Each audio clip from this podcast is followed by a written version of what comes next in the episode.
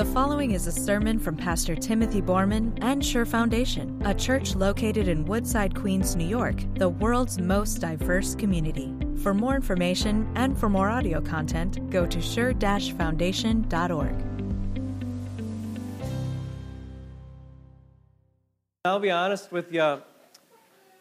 I thought about, not real hard, but I did think about just saying, I'm going to let the Father preach to you.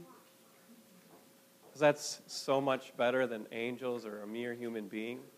And my words are just enough. Whatever I can't, can say this morning, my words are not enough to, to deepen your understanding of what happened here than having the Father just tell you that this is my Son whom I love, and with him I'm well pleased. But I'm going to, with the poor words that I have, I'm going to do my best um, right after we read this gospel lesson. So I'm going to ask you to please stand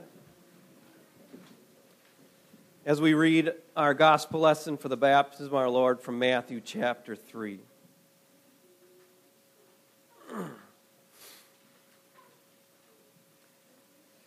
then Jesus came from Galilee to the Jordan to be baptized by John. But John tried to deter him, saying, I need to be baptized by you. And do you come to me? Jesus replied, Let it be so now. It is proper for us to do this to fulfill all righteousness. Then John consented. As soon as Jesus was baptized, he went up out of the water. At that moment, heaven was opened and he saw the Spirit of God descending like a dove and lighting on him. And a voice from heaven said, This is my Son whom I love. With him I am well pleased. This is the gospel of our Lord.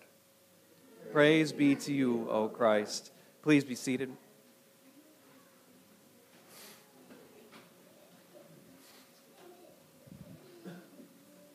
As we consider the baptism of our Lord and our own baptism, we'll begin in the name of the Father, and of the Son, and of the Holy Spirit. Amen. There, there used to be a time, and some of you are going to remember this, there used to be a time when Kwanzaa was actually a thing. It was back in the 1980s and 1990s. So you're going to have to date yourself just a little bit if you remember this. But there was a time when you could actually walk into Walgreens and you could walk into Duane Reade, or you could walk into Duane Reade by Walgreens. Those exist now too. And you could find a greeting card that chirped, Happy Kwanzaa. Remember this? There, there was actually a time when you could sit down, you could watch the NFL playoffs, and then you'd see um, Kwanzaa themed commercials by companies like GM and AT&T and McDonald's and, and there was actually time in our country when there was actually competition during the holiday season with Jose Feliciano's Feliz Navidad and, and Teddy Pendergrass would actually sing Happy Kwanzaa. You remember that song? Great song. Happy Kwanzaa. And it was just this thing that was pushing out in, into our country, but that's obviously not the case anymore. NPR actually did a little report, I heard it, that only 2% of African American families are celebrating it anymore. And, and you don't see the commercials and the greeting cards, or you don't hear this wonderful song by, by Teddy Pendergrass either anymore. And, and there's lots of speculation. Well, what happened to Kwanzaa? And my own speculation says, well, it's in this, this awful time in between Christmas and New Year's, because that's when you're supposed to celebrate it from December 26th to December, December 31st. And it's just sort of lost in the holiday season. And even, even Google, even Google says that the searches for Kwanzaa are actually just dropping off precipitously since the 1990s. It's a little bit like that for the baptism of our Lord. The baptism of our Lord, it actually used to be a, a thing. And on Epiphany, which many Christians celebrate, the lesson was what we have in front of us today from Matthew chapter 3. And Christians would flock to go to church. I mean, the churches would just absolutely fill up to celebrate the, the baptism. In fact, during the Reformation, some of Martin Luther preached some of his most famous sermons on Matthew chapter 3. But obviously, that's not the case anymore. I, I sincerely doubt, and I hope I'm wrong, but I, I sincerely doubt that anyone got up this morning thinking, I, it's cold outside and it snowed last night, but I'm going to church because we're going to celebrate the baptism of our Lord. And you know what else? I don't think any of the parents this week said, I'm, you know, I got to teach my kids about the baptism of our Lord. This is just really important event. I don't think that happened. Did your mom teach you about the baptism? That's awesome. I'm wrong. You just wrecked my sermon. We're here to celebrate the baptism of our Lord. No.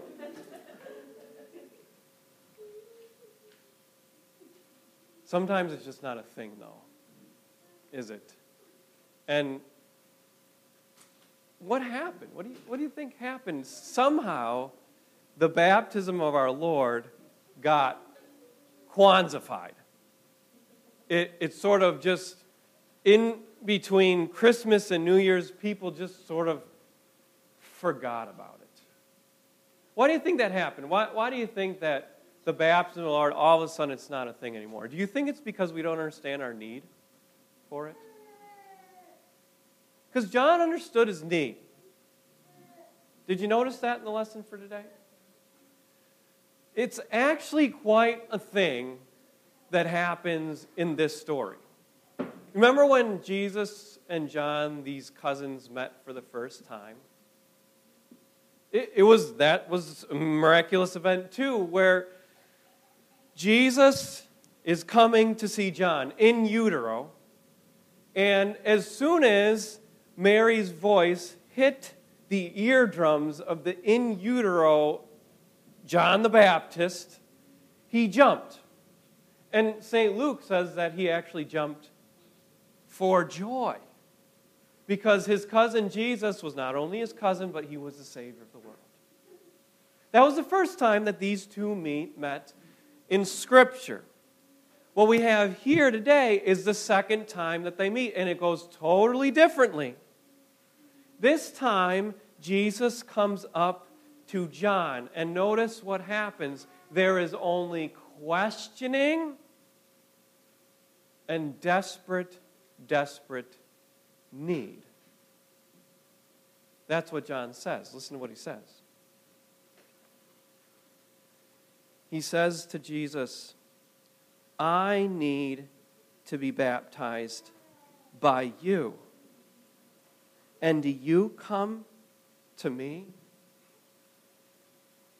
You know, I've often thought about that. Why, why did John feel such need in Jesus' presence? Because he did. I, I mean, John, we've seen John the last few weeks in Advent and in Christmas, and he's just this, this strong character, and he's not afraid to denounce sin against even the politicians of the day, even gets thrown into jail for it. He, he lives this ascetic lifestyle. He's the greatest prophet of the Lord, we've said. But when he gets into Jesus' presence, he just falls apart. He just melts. And he says, I need to be baptized by you.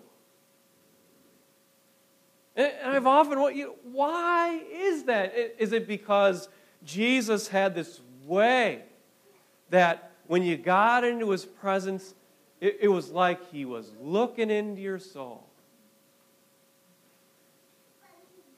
Or, or do you think it's that Jesus, he was just so holy that it was emanating off of him, and when a poor sinner got into his presence, you just recognized it? That you just couldn't be in his presence anymore. Why do you think it is? What, what do you think made John say and just come apart in Jesus' presence when he says, I need to be baptized by you? But really, you know, it doesn't matter, does it? It doesn't matter why John the Baptist comes apart and expresses his baptismal need. What really matters is that you know your need in Jesus' presence. There was a there's a time in my life when I was a little kid. And I would sit in chairs a lot like these in, in my Lutheran church growing up. And my, I had this imagination, and I actually imagined that one day Jesus was going to show up at church. And he would just walk up and down the aisles. And when I'd imagine that scene, I was actually terrified. I want you to know this about me when I was a little kid. I was a naughty little boy. I, I really was. There, there was this one time where my parents were singing in this big old choir, and my twin brother and I, we were goofing around. We were acting like little monkeys on the chairs at church. And it was so bad that nobody watched the choir that day. They just watched the two little twin boys monkeying around. And so my, this is what my parents did. They said, You have to sit on a chair. This, is, this was our punishment. You have to sit on a chair and watch the clock for an hour. And I remember this. I, I remember that I'd get bored during the sermons that the pastor would give. Sorry, kids. And I would pinch my twin brother next to me. That's, that's I would pinch him. And so when I would imagine Jesus showing up, I would think he's going to know how naughty I am. And he's just going to look down into my soul and he would see this naughty little rebellious boy who has to sit on a chair after church. And I knew my need. Maybe you're like me. And maybe you're sort of kind of giving thanks that it was John who had to stand in Jesus' presence and not you. Because what if Jesus was here today and he walked, he walked into our presence and he just looked down into your soul? Would he like what he saw? Maybe that's why we don't celebrate the baptism of our Lord, huh? Maybe, maybe it's because it makes us uncomfortable. Because we have to face our baptismal need, like John did.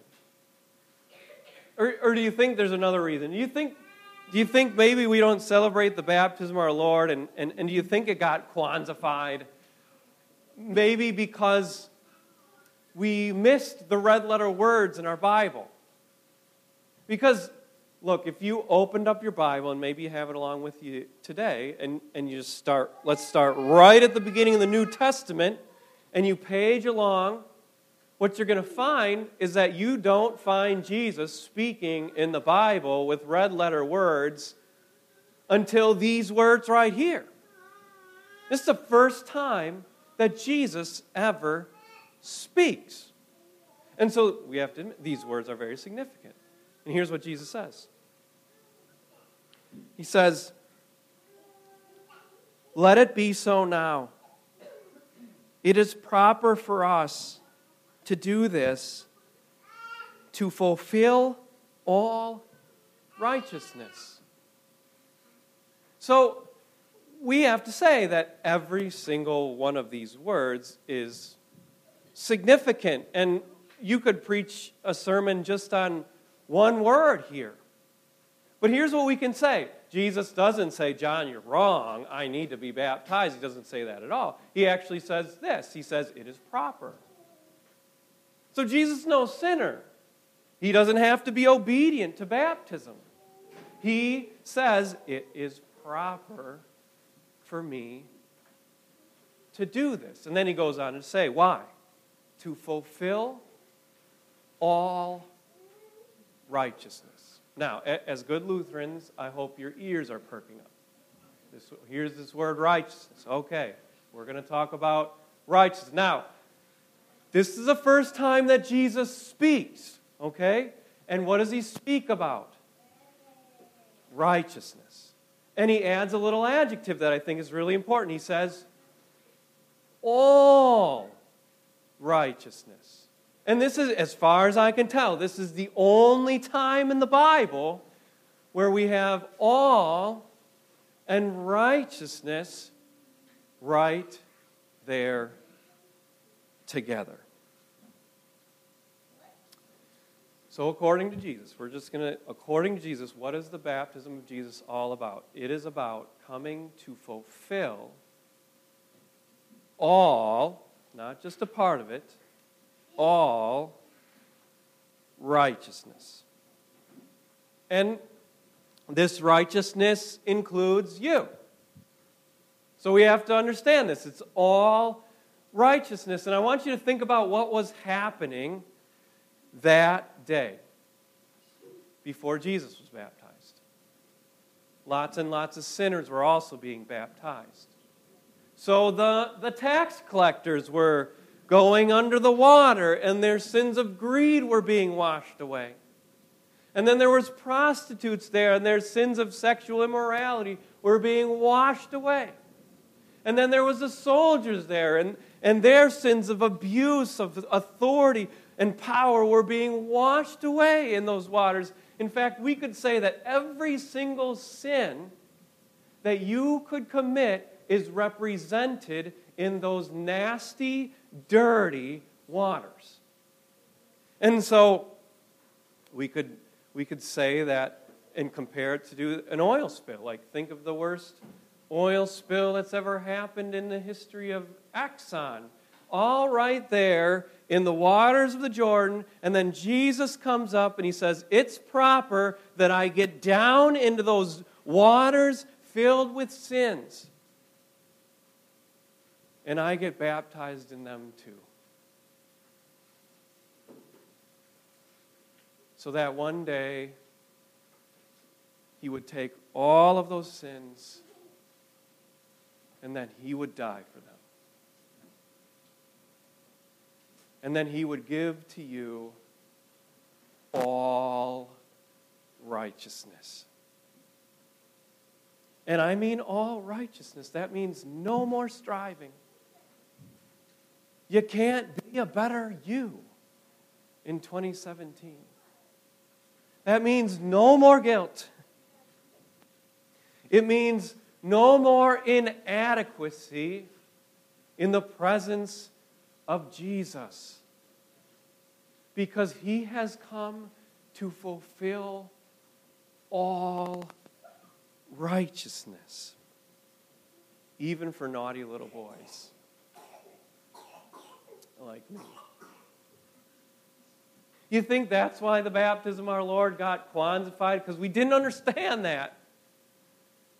That maybe we missed these red letter words. Do you think there's a different reason? Do you think maybe it's because we missed the fireworks that come right after the baptism of our Lord? You think that's it? Because there are fireworks there, aren't there? Did you see what, what Matthew begins to talk about? He, he says that the heavens were opened. Now, in the Old Testament, the prophets and the people, they, they prayed for this kind of stuff. It was in Isaiah chapter 24 that Isaiah just sort of wished. I don't think he actually thought it was going to happen. He wished it. He says, Oh, that you would rend the heavens but then all of a sudden, God rended the heavens.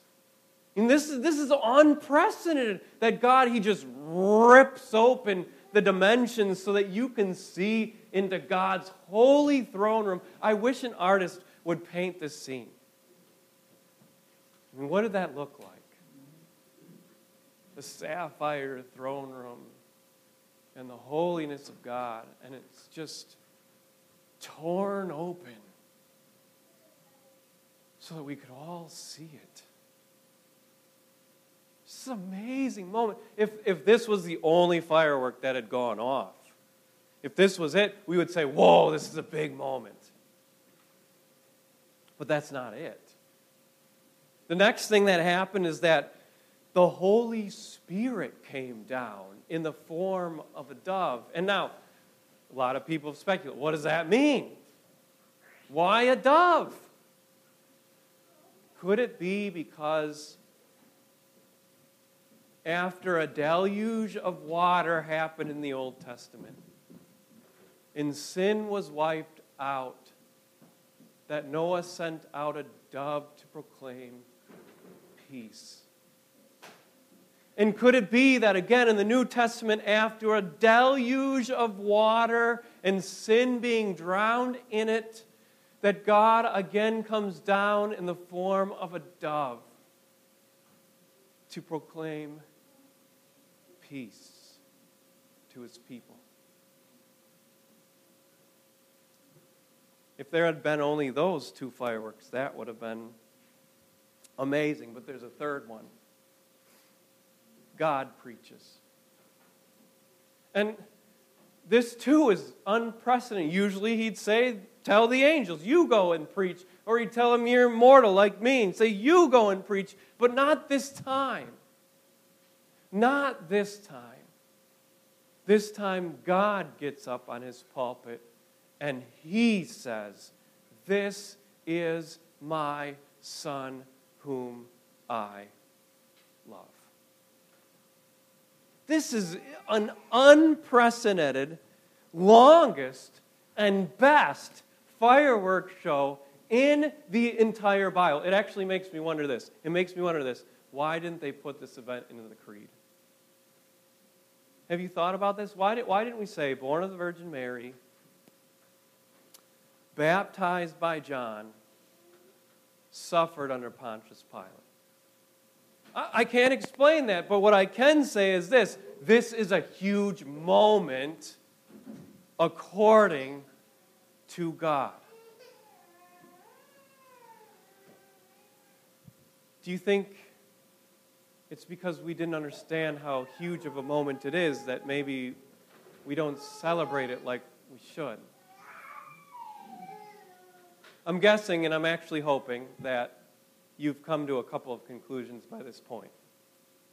I'm hoping and, and guessing that maybe when you go home, you're going to at least go on Wikipedia and find out more about Kwanzaa. You know what it is.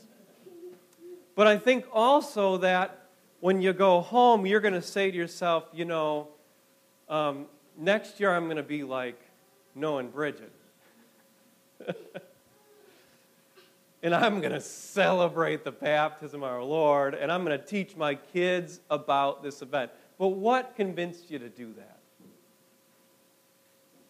What convinced you? Was it, was it your baptismal need in the presence of Jesus and the fact that you recognized your own sin and your own death? Or, or was it the fact that here we have red letter words that, that proclaim to us all righteousness?